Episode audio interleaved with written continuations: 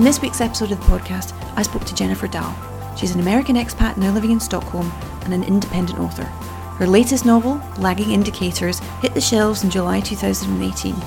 We talked about everything from her journey to becoming an independent author and for what it's really like to be an American living in Sweden now. Thank you for inviting me into your home, Jennifer. I really appreciate it. Thank you so um, much for asking. Uh, it's uh, it's very exciting because um, uh, I was delighted to discover a another fellow indie indie writer. I, I call myself an indie writer so now because that's proudly, proudly, exactly indie indie author, indie, indie author, writer, indie writer, exactly. yeah. Um, in Stockholm, and um, your book, um, Lagging Indicators. Mm-hmm. Uh, was recently published. Yes, it yes. came out in July. I'm so um, I have a copy. I have my copy in front of me right now that I'm I'm I'm reading about, and it's um, it's a really interesting concept.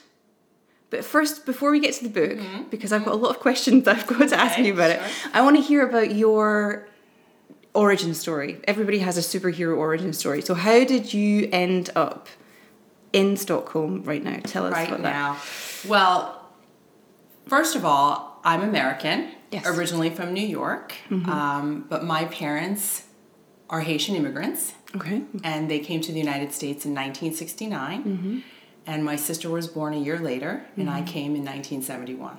So you're a true third culture kid. Absolutely, absolutely. So my whole life has been one of navigating two cultures mm. my Haitian upbringing and America in the mm. 70s and 80s wow. as, as a. Um, as, as a black kid in America in the 70s and 80s and all that and all that entailed.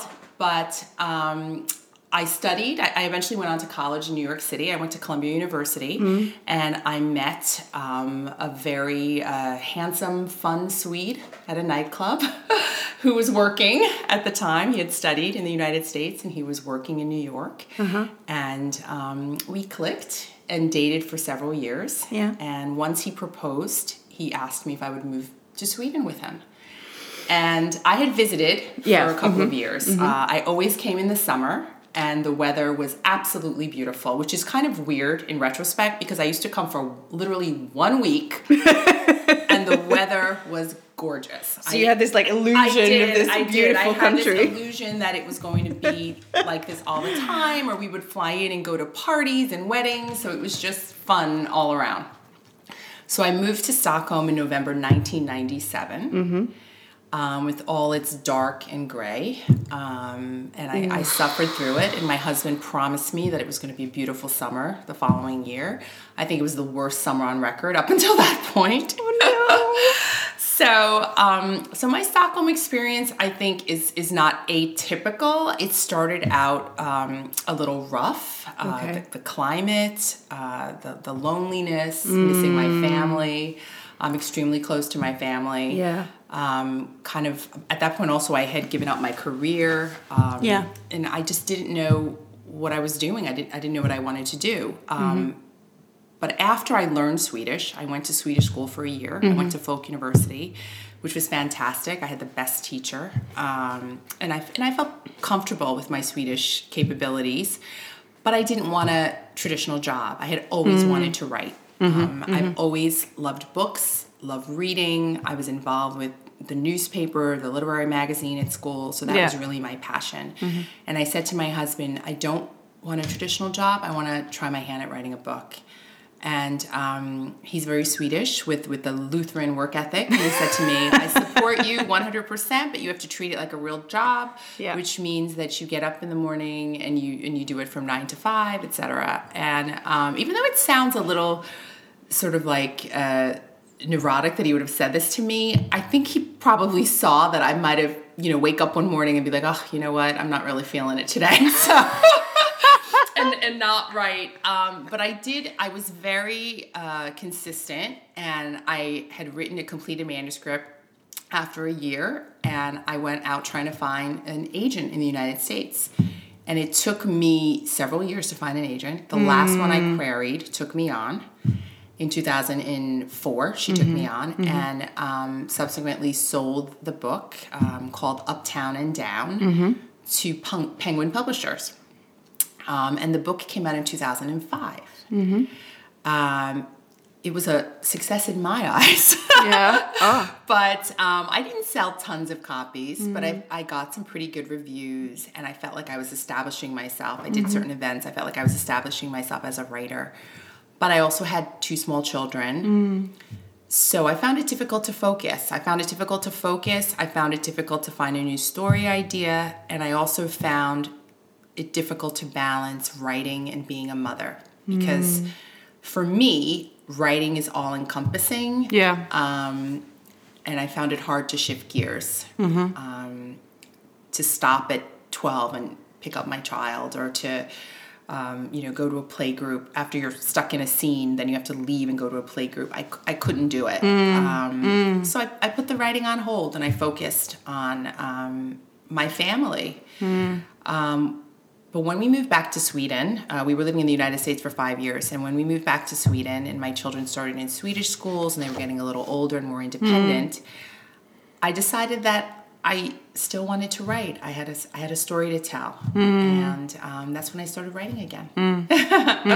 So that and that's that kind of brings you full circle back Exactly, into So you went through I think what I can pretty much say most foreign born women go through when they come here is that kind of major culture shock and and the kind of feelings of alienation and isolation and and uncertainty about you know all the different cultural norms and cultural social codes that we have to go through in order to sort of fit in to this um uh to, to, to into to sort of Swedish life. Um, did you? Was there anything, one thing specific that really stuck out for you in terms of you know? I think for me, over the years, I've had, I started out again as someone who was extremely career oriented in the traditional sense. Um, university in New York, uh, a job at a, at a, at a white shoe executive search firm. Um, I was going to go on to graduate school, so I really had a traditional path set out for me. Um, I was also I, I was ambitious in that sense as well. Yeah. However, when I came to Sweden and I was uncertain about what I wanted to do, what I found really difficult actually was being around a lot of Swedish women who were up in their careers, who Yeah. were very um, focused on their jobs. And I would go to a dinner party or a lunch and people would ask me what I was doing, and I really had nothing to say. I felt like I had nothing to say because I hadn't looked for a job in Sweden. Um, I wasn't passionate about anything here that I wanted to do. Yeah. Um, and that can be my own fault. I, I probably didn't investigate enough and or work some of the contacts that I had. I, I don't know, but I there's also a level of fear and insecurity. Absolutely. There's so many different things Absolutely. um, that have to do with it. So that really was difficult for me, sort of like justifying my existence, justifying how I spent my days. I could not agree with you more, and I think pretty much every single person listening to this is going, "Oh yes." that was really the justification really of being here, being Exactly. taking up space, taking up space. How am I contributing to Yeah. to Swedish society?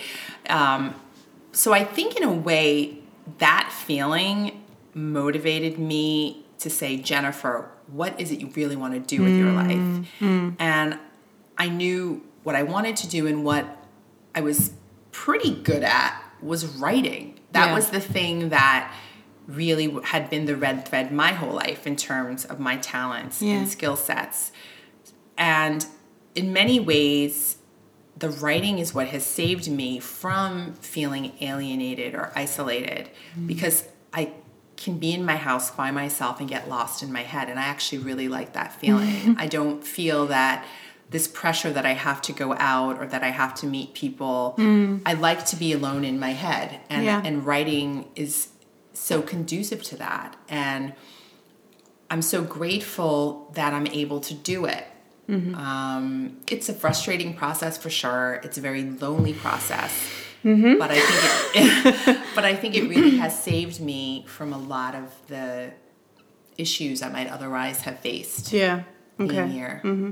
And how did you? Well, I mean, you when you were saying that you you felt as though you needed to sort of justify your mm-hmm. existence, was this pre to learning Swedish and and kind of being economically integrated, as it were. Um, I did air quotes there. Yeah. Um, Um, no, actually, I think that I learned Swedish very quickly. I went to Swedish school. If I came November 97, I started Swedish school January 2000, uh, 98. Yeah. So very quickly I started Swedish school. So that was my thing for a year to go to Swedish So school. you just solidly I just, just solidly went to, That's the to good way, Swedish yeah. school.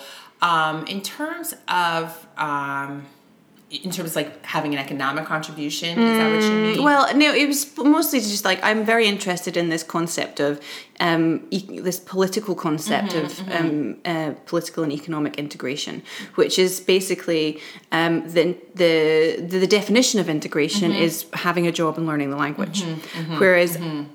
I come from a, well, my thinking is that actually there is a much more nuanced and and uh, complex definition of integration, which involves community mm-hmm. and mm-hmm. as you you know the building blocks that we were talking about mm-hmm. earlier about social and cultural norms and you know coming to terms with those and culture shock and so on and so forth. So i just i'm very interested in you know where people when people thought they became politically and economic integrated versus they actually felt like they belonged and mm-hmm. integrated that's that's the that's where i kind of meant with that so That's actually a really good point because I never really thought of it in those terms, but that's really true because today when we talk about integration, we do mean you learn the language and you get a job. Yeah. Absolutely. And I guess I was a little naive in the sense that in a in a way I knew my self-worth in that I had a very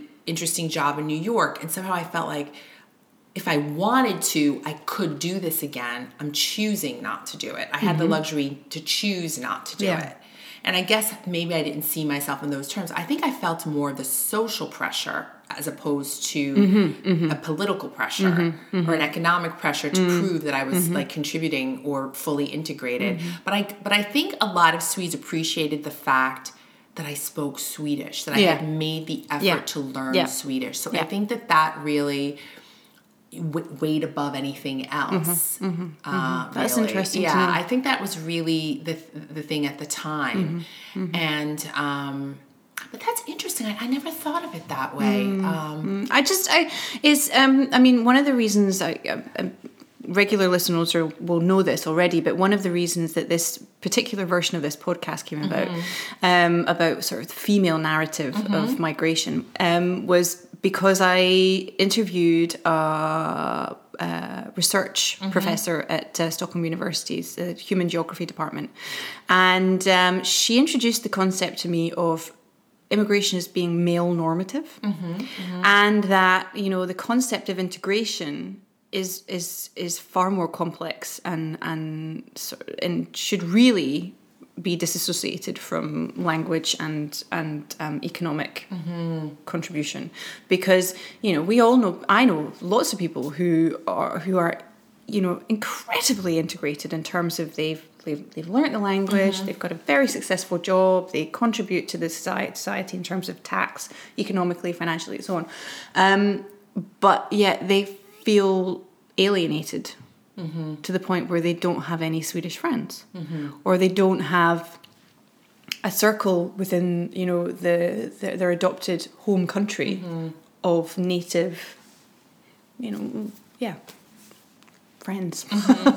Um, and and they kind of feel very disassociated from the cultural kind of and social norms um, in the country that they live in. And I just think it's uh, it's a very sort of interesting angle to put on it and to say yes you know of course it's incredibly important for people to learn the language and, and to, to contribute to e- you know, society economically. Uh, but there's this whole other aspect of integration that is just never talked about. I mean, And- I, I think that's that's fascinating. I mean, I think two things. I mean, I think for me personally, because I've had this experience of, of being the, the child of immigrants in the United States Mm-hmm. and then also being an immigrant here, I tend to be very into the language part of it. Yeah. It's extremely important to learn the language for yourself. Yeah. Not Yeah. even for anybody else, for yourself. And it, it fills you with so much more self-confidence and strength even if perhaps your pronunciation is not great Yeah. that you can read that you can understand um, you know if you go to a dinner party or Yeah. a, a kalas you are able to follow along or go, see a Yeah. movie Yeah. or even more so when your children come home with homework Yeah. Yeah. um, I cannot guarantee I can help my, my, my daughter who's a senior in, in high school in Swedish, but however, you know, in the younger years, I was able to help them with homework because I knew the language. So, so I think that that's very important. I can read pretty much anything. Mm-hmm, mm-hmm. Um, I absolutely understand 90% of what somebody says to me if it's mm-hmm. in Swedish, which is pretty much what anybody understands.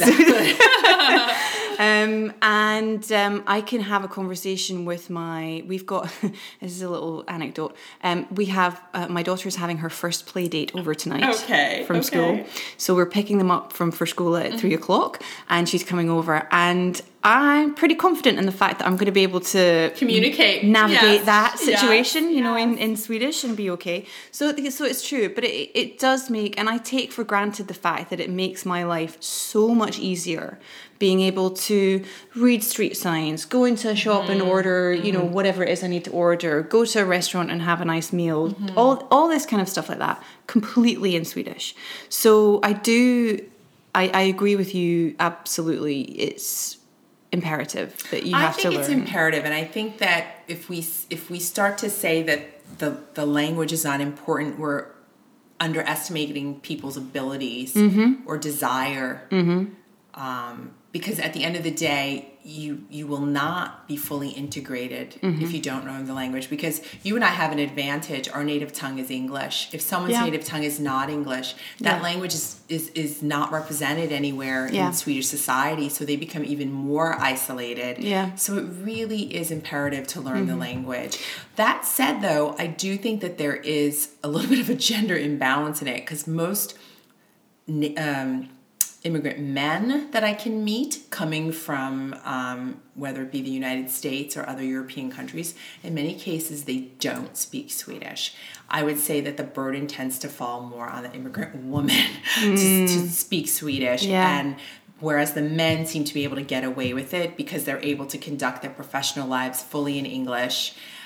My theory is that if you learn another language, you have to be willing to um, make fun of yourself and make a fool of yourself. Oh yeah. And once you're okay with that, then it then you just speak. Whereas I think sometimes for men, because of gender Masculine toxicity. masculine exactly issues or um, whatever they feel less comfortable making a fool of themselves so That's they, they, really they would rather speak their native tongue which isn't usually english so i think that the burden falls more on the on the woman to learn the language That's really interesting. yeah that has just been my experience it's not scientific No, no, yeah no, but no, but that's just been my experience Yeah. in this circle of, of expat people that i know here But it's in th- th- that's something that I mean I, I recently contributed to a book called uh, Six Weeks Holiday. Buy it in shops now, um, and um, my uh, contribution was pretty much based around that premise. It's called The Mother of All Letdowns, and it's my um, uh, story of expectation really about where you know when I first we announced to to my English family and to my my my Sweden, my Scottish family and my Swedish family that we were moving back to Sweden. Um, I eighty percent of them were like, "Oh, you'll be fine, absolutely. You you'll get a job, no problem. You mm-hmm. speak English, it's absolutely fine, no problem." So there was me going, "Yeah, great, fantastic. I'm going to be able to just you know continue my career," mm-hmm. Mm-hmm. and it just wasn't the case. And I went from being you know pretty much top of my industry in the UK of what I was doing to just pretty much being worthless because I didn't have any hard skills. I wasn't, you know, I wasn't a p- computer programmer or a graphic designer or something like that. Um, I didn't speak the language. And for some reason, foreign born women entering the workforce at that particular level had to have absolute, you know, they had to have native Swedish, mm-hmm. pretty much. Mm-hmm. Whereas what I was experiencing, and again, I, this is not scientific mm-hmm. at all, but it was just the experiences that I was, ex- you know, watching through. You know, um, a lot of the same thing was happening with my other friends, where their husbands and partners were walking into jobs without having to learn the language mm-hmm. or anything like that. Mm-hmm. They were as traveling spouses coming over or, or accompanying spouses coming over, and were there was all sorts of kind of rec- requirements they needed to mm-hmm. fulfill before they were able to get into jobs. So, um, but one person did say something to me recently. They said, "Well, have you thought about the fact that it's you know if you get a job outside of Sweden in Sweden, then you don't need Swedish." And I said, "But yeah, that's still." You know, it doesn't really. Why should it change? I don't know. I mean, I'm not really sure. I, it's it's a very. I think yes, there's that case. You get the job outside of Sweden in Sweden, but many people stay and they continue. Hmm. They move jobs and they continue not learning Swedish. Mm-hmm. Um, m- many men that I know, um, which is fine. They're able to make it work for them. Mm-hmm. I I just I say it more as an observation.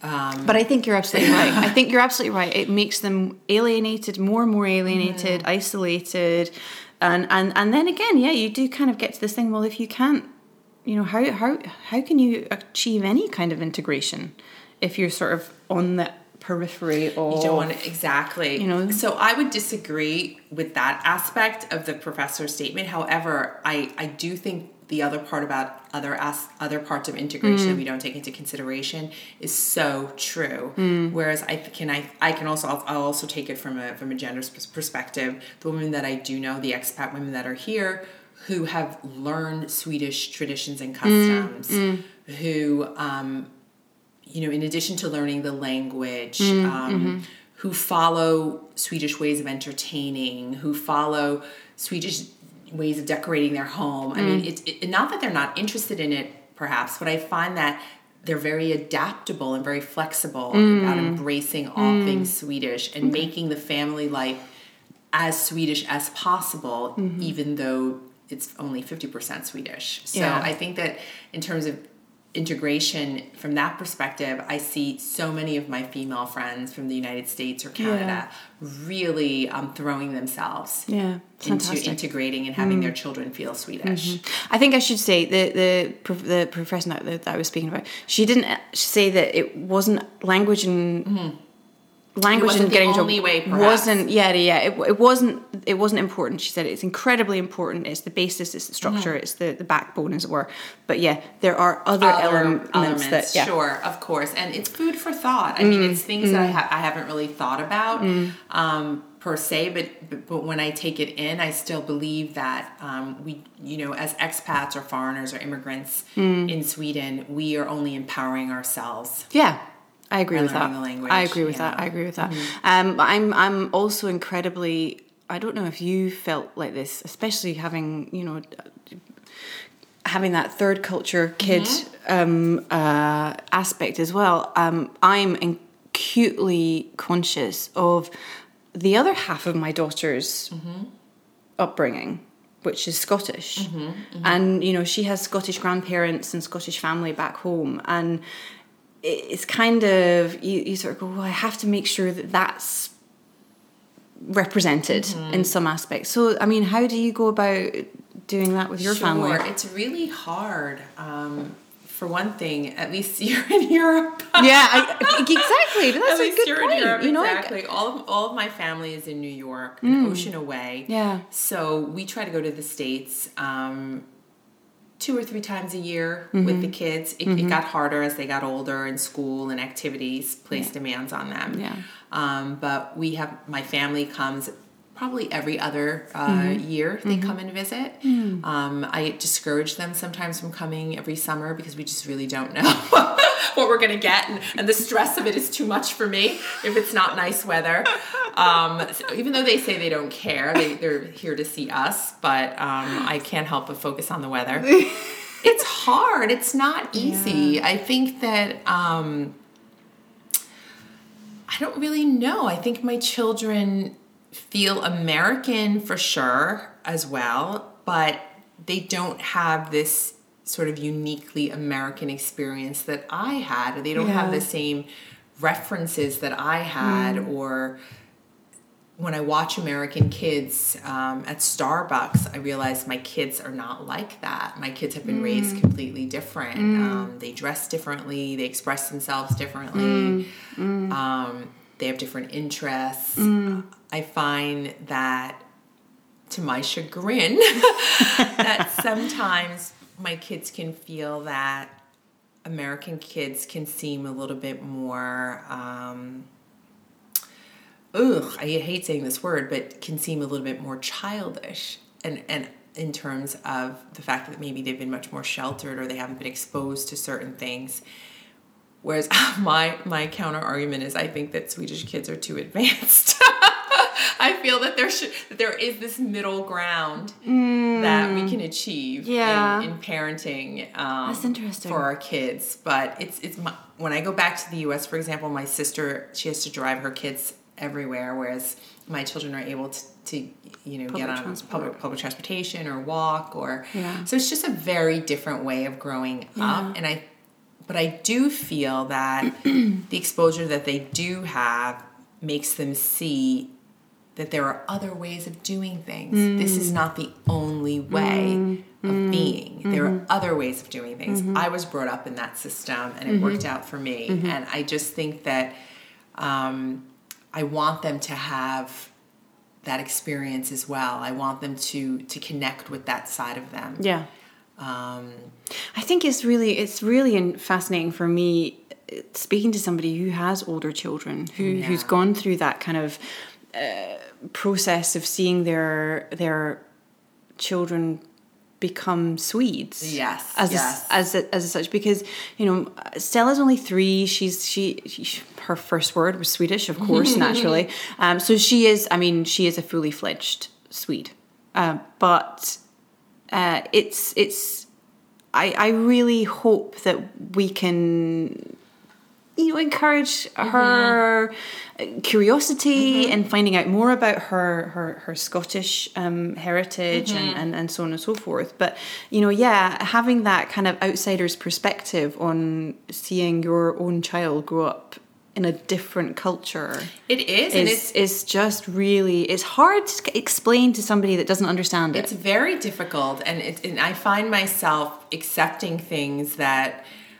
I never thought I would accept because Yeah. it, I'm just living in a different place. It's a different time, of course, as well, but it's, Yeah. it's also being in a different place. But I do think you have to make a conscious effort to expose your children to both sides of their culture. For example, this summer, my daughter and I, who's who, my daughter who's 17, she and I spent um, two weeks in Haiti, where my parents are from. Fantastic, wonderful. And I think, I, I don't think I'm exaggerating when I say this, it was a really a life changing experience for her because she met so much extended family. Hmm. She met so many people who looked like her, which Yeah. Hmm. I think really um, gave her so much strength and pride. Hmm. And I am so happy that the experience turned out even better than what I had hoped. I, I knew uh, she had been actually the one who, who'd been lobbying for a long time to go. and I knew what I wanted to get out of the trip or what I wanted her to get out of the trip. yeah. And it really just blew me away how much she connected. And that was really what I want. I wanted her to connect, to make that connection. And I really feel that she did. Yeah. And so I think that some way, even though I do feel that they're very Swedish, a, a seed has been planted and it just has to be given the chance to grow. Yeah.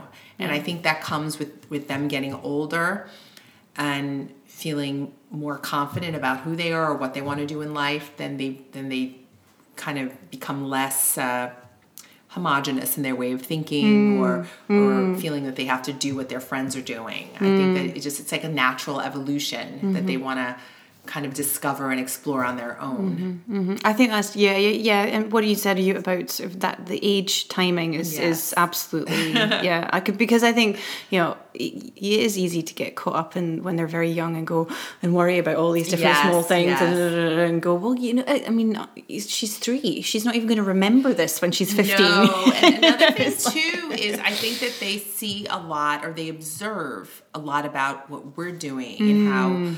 you know the fact that if you go to Scotland every summer or you or you, they come and visit. I mean, it, it, it's leaves an impression on them. Yeah, I think so. We were, we're going back over in uh, December to have our first Scottish Scottish Christmas. Christmas. Oh my gosh. So uh, yeah, well, it's the last time. The last time I was there, it's Christmas time. I was pregnant with Stella, so it's gonna be uh, it's gonna be a bit different. I hope she gets it. Oh, I think that's wonderful. I, I'm just picturing it in my mind. It's probably lots of be great. tartan and yes, things like that. Exactly, exactly. Uh, it's not going to be Outlander.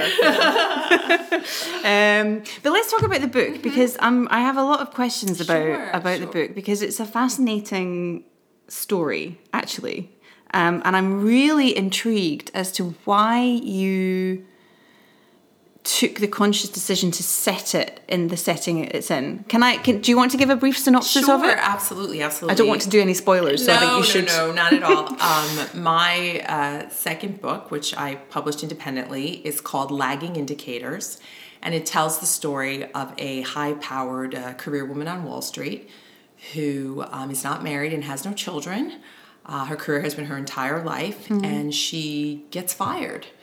And she gets fired in a very dramatic way, which prevents her from getting another job. Um, the book takes place in 2009, um, soon after the 2008 financial crisis. So her um, finances are not in good order. she has, she's mi- she's mismanaged her her finances, so she finds herself practically broke.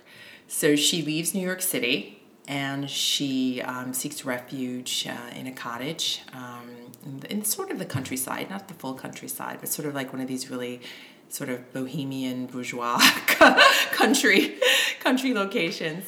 And um, she's trying to rebuild her life and um, repair her reputation and, and hopefully uh, get a new job. Um, but this, but I would say that the book is a combination of a, of a financial thr- thriller slash uh, romance novel because there is a love interest in the book. Yeah, yeah, Mm, but So- the yeah the thrill. The, I'm I'm at the thriller aspect. The at the moment. aspect of it, okay.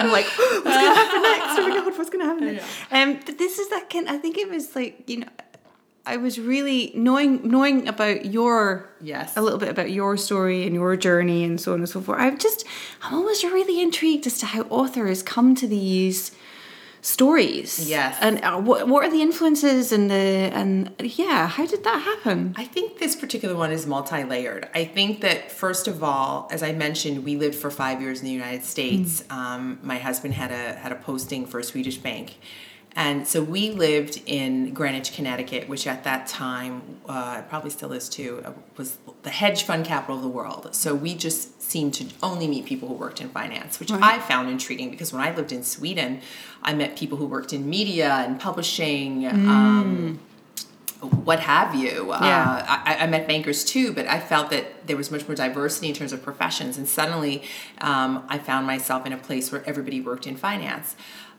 Everybody worked in, the men worked in finance, and the women, very accomplished, well educated women, for the most part, had chosen to be stay at home moms. The way that I, that I had chosen to be a stay at home mom.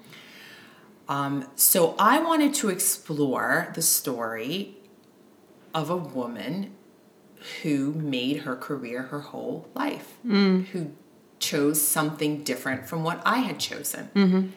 Um, and I kind of just ran away with it. I just, I, I don't know, I, I really liked writing her, I liked finding her voice.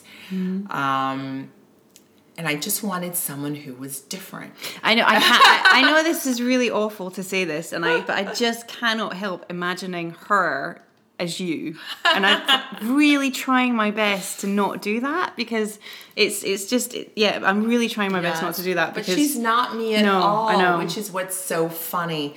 She and I only share one thing in common, and um, which is not a big it's no big surprise. But I lost my mother uh, to cancer, and she has lost her mother to cancer in the book. So that's really the only thing we share in common. We Mm. haven't even gone to the same schools. We haven't got nothing. We didn't study nothing. We have Mm. in common.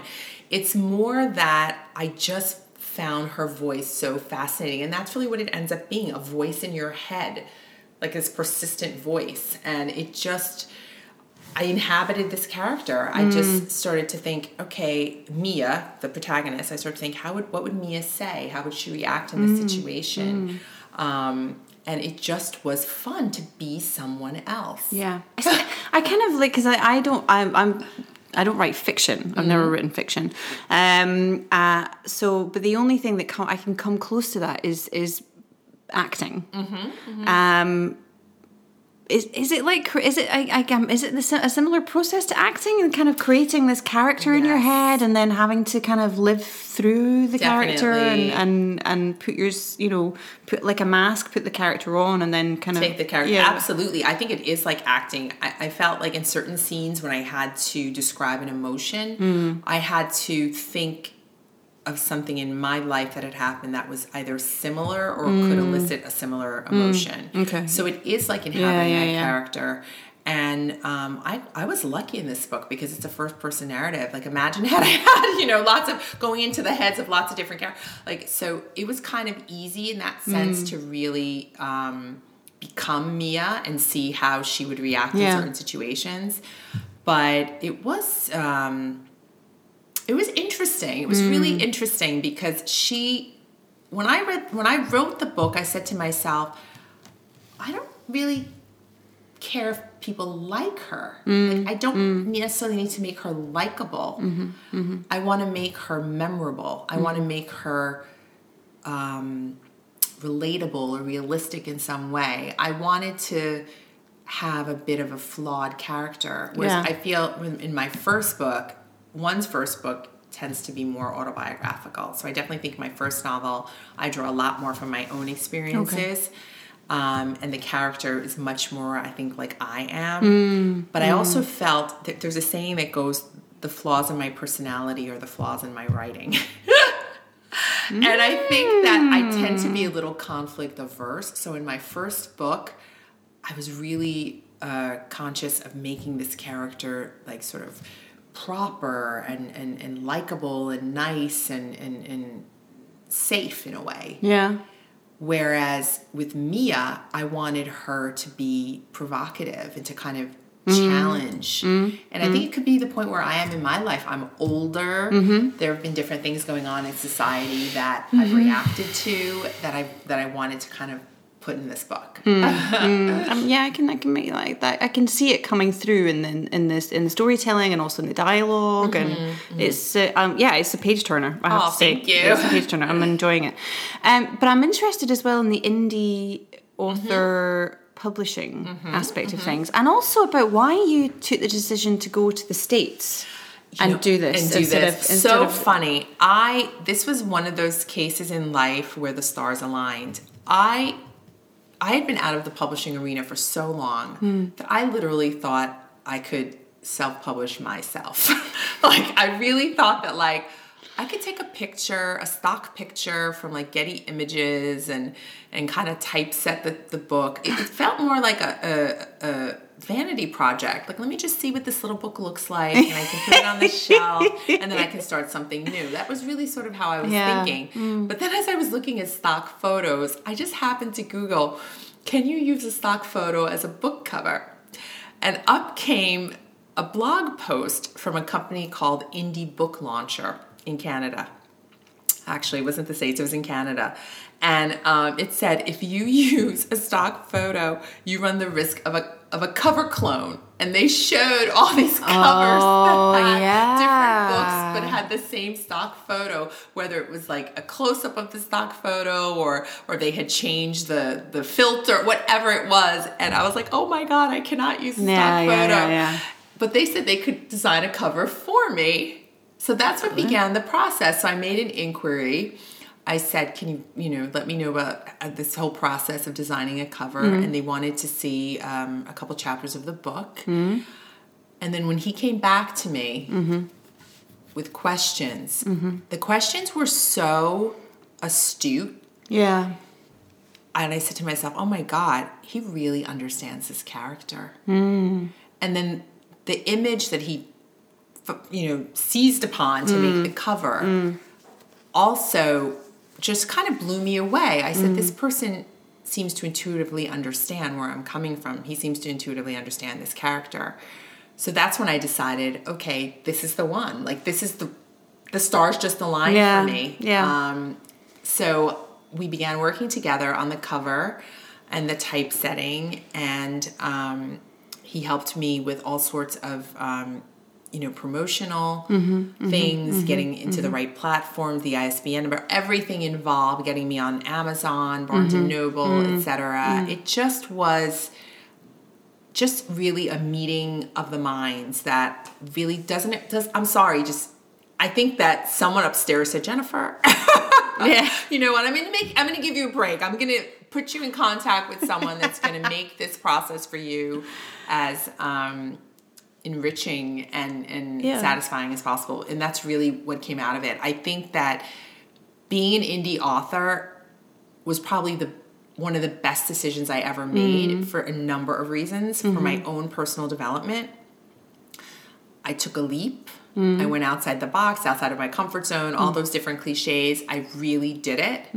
And also, I've learned so much. Had I waited for a traditional publisher to pick up the book, I I would still be waiting probably. And I've learned so much in the last year, and particularly the last um, six months. Uh, what is it now? Five or six months since the book came out, and just the feedback I've gotten from people has been invaluable. So to me, it's something that I almost can't believe that I did it, and it has exceeded my expectations. Yeah, yeah. Did you? Was there um, a lot? I, I'm reading a lot about um, the, the the Kickstarter phenomenon. Yes, yes. a- a- As a, a sort of add-on, really. I mean, they seem to go hand in hand nowadays in some respect. You know, the indie author um, in its self-publishing plus Mm-hmm. Kickstarter.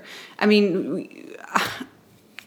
Was there any kind of was there ever any point where you thought, oh, maybe I could do that as well, or was that just No, not, not really at a- all. Like you have to, to know, like I'm deathly afraid of rejection. So I would hate it. I would have hated to put something on Kickstarter and nobody, um, you know, nobody uh, would take an interest.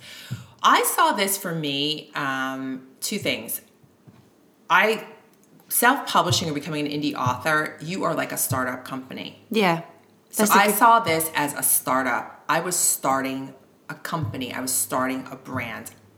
I am the brand. My book is my is my product. Yeah. So that's how I've approached it, um, and that's actually how I've been able to rationalize every expense that I've put in the book. Yeah. Um, it's a startup. It's a startup yeah. company. You have to invest in I it in order to be invest able to in get it it. in yeah. order for it to grow. And it's interesting because I think people don't say anything about if you're you know starting up in a tech company or you're starting up in any type of um, you know hard goods that you want to sell. But if you invest in you know self-publishing it, it does become sort of a vanity project and i Mm. used that term earlier and it, it did feel that way like sort of like oh my god i'm just kind of just doing this whereas now i feel like no this is not a business because i don't want to say it's a business in the sense that it takes away from the creative but more that this is a startup. I'm Mm. building jennifer and Glad Dahlberg and hopefully i'll have people you know follow my journey and, and come along on the ride. That's that's really what i'm hoping for. Yeah, and but I, I, I'm I'm very um, I'm very into that concept. I think this idea of um, the traditional business, even the traditional startup nowadays. I kind of you know there's I would even I was just this morning kind of complaining to my other half about the noise, the white noise that surrounds the start startup industry in Stockholm and Sweden, um, um, and how it just kind of it just is. is it's not actually reflective anymore of how particularly even millennials are are creating their own careers. Mm-hmm, mm-hmm. Because there it seems the, the the traditional career and traditional business entity is dwindling. I mean it's Definitely. def it's there's there's no longer this kind of you know you're in your job for 25 years and then you get the gold watch at the end of it. Mm-hmm. That's definitely you know people even the you know you have maybe three or four different careers in your lifespan. Mm-hmm, mm-hmm. I am very much into this idea of you create a brand a personal brand. You have a set of skills. You have a set of you know very nuanced um, knowledge bases. Mm-hmm. And then you go out and you pitch those skills knowledge sets whatever to other people Mm-hmm. who are in need of those businesses. That kind of, um, I love the term multi hyphen. It's like you're a multi hyphen. You have lots of slashes at the end Mm. Of your job yes, description, you know, because you can keep doing sorts of those things. And I think that's the same for people who are self published, you know, indie authors, podcasters, Mm-hmm. people who are providing, people like me who are who run littlebearabroad.com, who are providing kind of this sort of three pronged attack at, you know, helping people land on their feet when they mm-hmm. arrive in Stockholm, that kind of thing. It's it's no longer, and and I am still fighting to this day. Like I, every single time I have to say, people go, well, "What do you do?" And I go, oh, "Well, this is what I do." Mm-hmm. They're like, "Yeah, but what do you really do?" Mm-hmm. What do you really do? I'm like, really? is that not enough to be doing?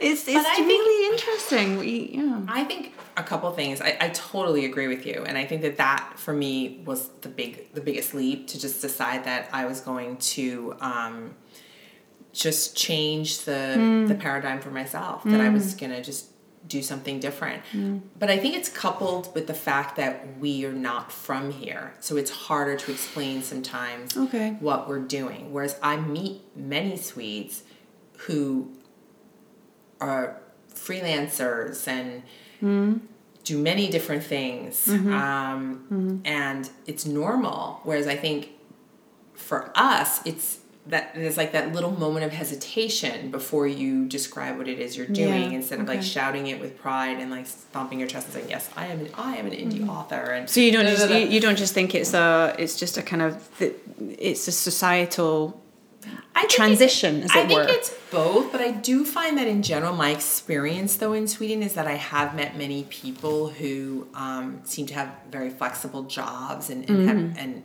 if anything, I think they move from jobs more than many of my American friends do. Yeah, yeah. But I but I feel that it's a little harder for us to define. It's easier if you're a foreigner and you say, "I work for um, Ericsson." I Yeah. mean, everybody knows what that is. Yeah, Everybody yeah. knows what it means. I think it's harder to say, well, I have a podcast or I, I'm also doing, I have a website. I have that, you know, just say something like I'm a multimedia, yeah yeah I, yeah yeah you know, yeah I'm a multimedia entrepreneur, you know, I've something did- like that. I've And just think- started calling myself a social entrepreneur Yeah, exactly. because that seems to I mean that encompasses everything that we do in terms of all the different layers of Little Bear Abroad plus the book that we're writing plus the podcast plus, you know and it just exactly and that clicks and then that'll get people interested. But it is a, a question of sort of finding you know a way to your identity. That's the whole Yeah. point finding your identity and what's that identity that you want to project to the rest of the world? And i Mm, think it's it's hard to do that and um you know even being a writer when someone says what do you do? I'm a writer. Oh have you been published? Uh, yes i have. Um, and then I have my first traditional publishing experience, which I guess gives me a little bit of credibility. And then when you and I say that I, um, I should actually say indie author more in Swedish. I don't know how to quite say it, but um, I'll say självpublicerat. Um, and it depends. Some people think it's fantastic and very gung ho, and other people will look at you, will look at you skeptically. yeah And um, and then sometimes you can get a little bit of that insecurity creeping in again, and you just have to rem- to remind yourself that no, I'm I'm on a path. A path. It's so funny that you say that because I had I've just gone through a pretty dark, um, insecure uh, period.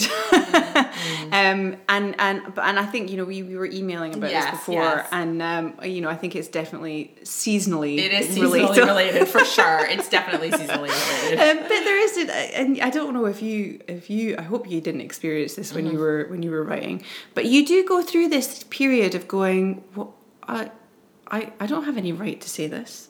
I don't, you know, and, and I maybe not because Mm. you were writing fiction, so it was much more a product of your imagination. Whereas with the stuff that I'm writing, a lot of it has to be very um, fact based, Mm-hmm. and uh, and and I very much go through that kind and I, I'm also very good at putting my heart on my sleeve. I don't really care what people think about me in terms of you know what I'm saying and so on. But um, it really brought up a lot of feelings of uh, am I worthy to say this? Do I have the right to say any of this? Am I am I do I have the you know um, what's my authority here on this subject? You know how how can I write a story about um, what it's like to raise children in uh, how am I not a story but a, a, a, an anthology about what it's like to raise children in Sweden as international parents when you know I I've got I've only got a certain a limited experience of that. Whereas I think you definitely have the right to say it. I You know, mean, for sure, it's, absolutely. It's um, but of course, you know, at the same time, we're also including contributors from all over Sweden Mm-hmm, who have had you know many different experiences and we're we've been interviewing hundreds and well not hundreds that's a bit far Mm-hmm. but many many uh, people from all over the world who Mm-hmm. are bringing completely different perspectives and viewpoints of what it's like as well um, because you know we want it to be as diverse as possible so it, that's not even a problem because it's not my voice Mm-hmm. that's writing this stuff it's just it's it's a collection of stuff but you as an author you still go through this kind of like god you know am i am i worth am i not worthy but am i Do I kind have of the authority yeah am i like yeah. is- who's gonna read this Yes. who's gonna you know who's gonna take the time to read this and it really it really uh, i you know I, I was kind of writing the re, writing the manuscript typing the manuscript out and writing it and so on and kind of i just came to this point when i just stopped and I haven't really been able to get back on the bandwagon because of this sort of block of. It's a really I never I never knew what writer's block was until I actually was like, this is this is what this must feel like of going. I know I can't. I, I know I have a lot to say, and I know I have a lot to write, and I know what I'm gonna write. But I'm like, I can't get out there. Uh, this is what I say. the best writing is really when you are willing to be naked. Yeah.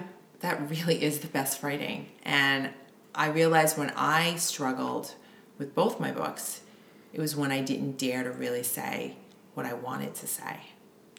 That was really when I when I struggled. And I think that obviously we don't want to offend people unnecessarily. Yeah, Stuff like that sure. is just uh, you don't need that for a book to be good, you know? But I do think that if we have an observation or we have an experience, um, we shouldn't be afraid to say it. Or if we want to describe things in certain terms, we shouldn't be afraid to say it. I mean, I think that in lagging indicators, for example, there are certain gender dynamics that take place, and um, and even some people might say even a racial component in certain in certain interactions, and it's kind of like, oh, I wonder how this would be perceived or how would or how that would be perceived, and then that's when I would get the block when I would say, I wonder how that would be perceived I, I, I, yeah, I completely get you. when I could go back and say, okay, but what is it that I really want to say? Mm. And then you write that sentence down, and then if you think, oh my gosh, that that's a little too uh, Mm. too bold, or maybe it's gratuitous, it's grandstanding, then Mm. you can try to go back and, and, and maybe finesse it in some Mm. way.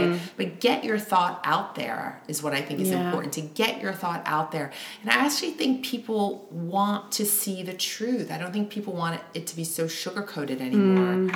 That's one thing about Sweden. I think I must say I feel that a lot is sugar coated, and I think that if we continue to just sugarcoat some of the challenges that are here, we're never going to have an, an honest dialogue. Yeah, that's a really. I'm really glad that you said that because that's exactly how I feel, and and I've been accused of being too angry uh, in the past. Um, I don't think I'm angry, um, but I think I'm just very passionate about being truthful when it comes to the expectations versus realities of of this country and how its global um, image which is just to, in some cases very very true. Is, is, is it does live up to its its its global image.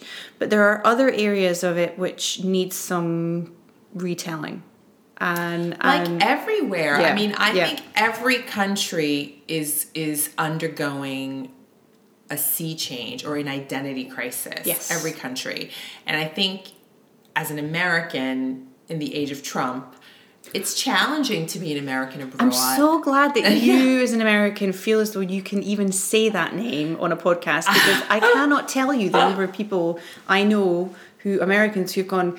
I, I, I, I, I, you know, he who must not be named. I'm like, just say it. Everyone's in, thinking yeah, it. Exactly. An American in the age of Trump in in this and I, I studied political science in school so i can divorce myself and, and be very analytical about it Yeah. um, it's not easy being an american in the age of trump it's not Mm-hmm. easy going to uh, you know a dinner party and Yeah. and having people um, dissect american politics or dissect americans in general dissect those who voted for him um, i think we should be able to disagree. I think it's important to have dialogue. Um, I think it's. I, I, I have some acquaintances who have different political views than what I do. I've not um, written them off because of that. I think it's just important to have dialogue and to communicate. And I think that Sweden is also at that point. I don't feel that's. I mean, I, I, I they do. I mean, obviously we haven't had it. We haven't had a government for, for, for ten weeks here since the election. We haven't had a government. So Sweden definitely uh, they rec- they they know they know that that they that they have some challenges. But I also feel that. Um, Given the state that we're in right now, I'm at the point when I go to a dinner party and people will ask me about Trump or they'll ask me about American politics. I will turn it around and I say, well, what do you think about what's going on in Sweden or, or who do you think will eventually be the prime mm. minister or who do you mm. like I feel that we should not just Focus. focus so much if anything what goes on in Sweden is more important to a Swede than what is going on in the United States. They should be less concerned about what's going on with Trump than what's going on with Riksdagen. Like I think so I think that it's very important to um, shift the narrative as well so that I, I as an American don't feel so defensive, and I don't mean that in a way to um, to belittle anybody or to make anybody feel uncomfortable. I think it's more just leveling the playing field. Yeah. You know, we come from two countries that are experiencing an identity crisis, that are experiencing challenges. Let's acknowledge that. Let's talk about it. And I, I wholeheartedly agree with you as a Brit coming from the UK. Exactly, who's going through Absolutely. a similar, you know, political It's all over the world. It's, all over the world. you and know. that's why I think it's so. You're absolutely right. It's so important to not focus on just one entity. Uh, you know, yeah, every. I mean, almost every European Mm-hmm. country is facing some kind of you know major political identity crisis in terms of their you know what do they their values and Mm-hmm. what do they stand for nowadays and it's it's really it is fascinating and um i I, I can't even remember how we got onto this subject anymore, but I Everything think comes to Trump. That's what it is. Everything circles Trump. Is what I yeah, say. Yeah, yeah, yeah, absolutely, absolutely. Um, I, uh, but I, I'm no, I'm really glad that you, um, you said that you know the, about the the sugar the sugar coating thing because I think it's um, uh, you know, not for wanting to sound angry. um, I'm, um, I'm not angry. I'm just, I, I just think it's really important that we we we're honest with people. Honest with people, have all voices be heard. Yeah. Um, even the ones that we might find uncomfortable. Yeah. Um, then we can engage in a debate, try to persuade, try to make change, Yeah. compromise, etc. Like I just think that, and that's where I think I have to say, if I may say so, that we in the United States have come longer in this journey because we have our issues for sure. However, the spirit of protest and resistance and debate is alive and well in America. Certainly now. Uh, absolutely. um, but even when Obama was president, the- Sure. the, the, right, the conservatives also um, presented a counterpoint to his policies. So, and I just think that it's always a very dynamic, lively situation. Whereas I think in Sweden, it's been very much, um, much more of a um, sort of like an understood or accepted um, political uh, narrative here, and, and now that's changing. And from a political science perspective, it's super fascinating. Um, it's scary though, like on on the ground. You know, from a societal perspective, it's scary. But if people don't talk about it and try to find um, common ground, it's, Yeah. it's the consequences are going to be really, really um, difficult, and that can make me worried uh, as as a mom, you know, raising kids in Sweden, or um, you know, if the kids eventually want to live here for the rest of their mm, lives. So I mm. think that there are there are a lot of different different things that, that need to be addressed. I think it's I, I I'm I'm just a great believer of as you know if, as all these things all it does happen is when you move to a different country you suddenly realize that the world is not monochrome it is absolutely nuanced multi-layered complex you know it's oh it's so uh, yeah it's just much more tricky to navigate than one would ever ever imagine in your own little bubble that you. that It you is, and I think, I mean, I often joke to my husband, I say, like, um, okay, you guys haven't had a government in 10 weeks. Why is there no one on the street protesting? it's so true. It's so true. This is something like and that's I, I'm watching SVT every night. We're watching the news, and I'm you know sitting across from my other half as well, and I'm just going. This is crazy. I mean, crazy. you Why think Brexit is crazy? Yeah, this is crazy insane. too. When when are the adults going to get in the room and actually go? Okay, let's just set aside our pride. Yeah. And our you know whatever it is that is holding us back from just talking, and just just make a decision. Make a decision, and also, I think um, we as citizens, although I'm not a Swedish citizen, I did I did vote in the election for, for the communal, and I just didn't did vote I, yeah. for Riks, Riksdagen. But I but I live here, and, and I am invested in, in what goes on in, in society here, and I and I feel that we as citizens also need to demand more from our leaders, mm. and I don't think that they are quite getting that message mm. because if they were, this process would have, you know, Yeah.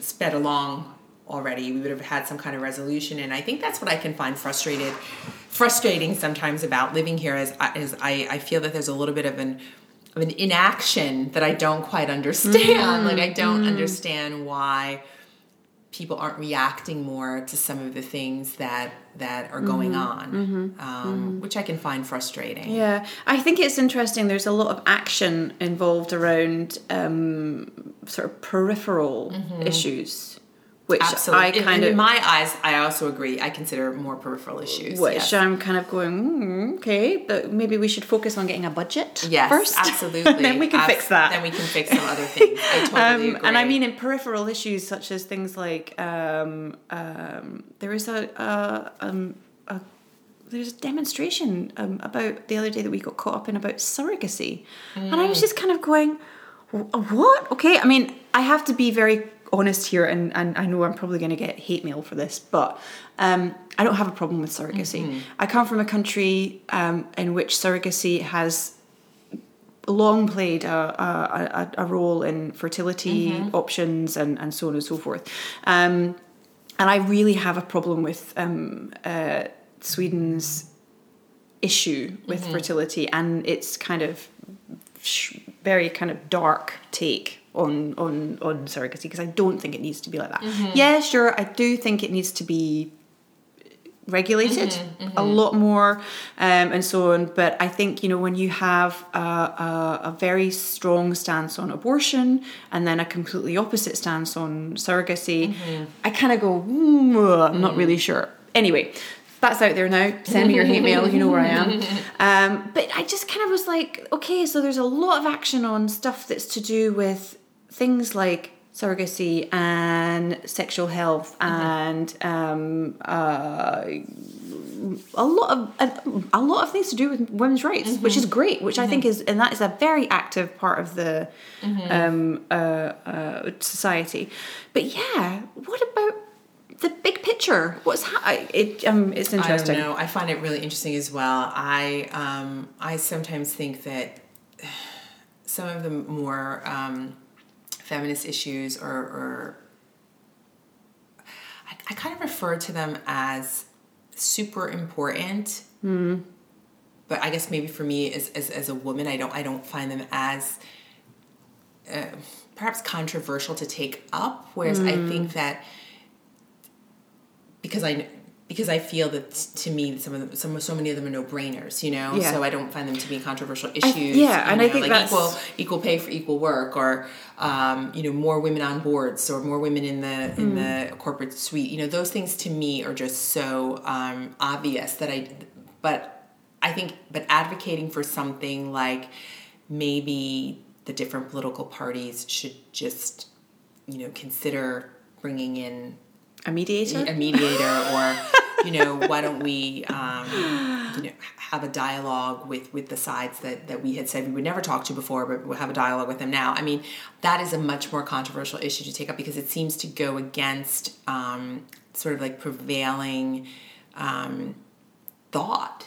You know like i think that it, it seems to go against the sort of like accepted modes of of thinking and and in private i've had conversations like this with people for sure. Like um but i think that taking a public stance on things or protesting about it is just not Yeah. people are afraid that it, it, it would be perceived a certain way.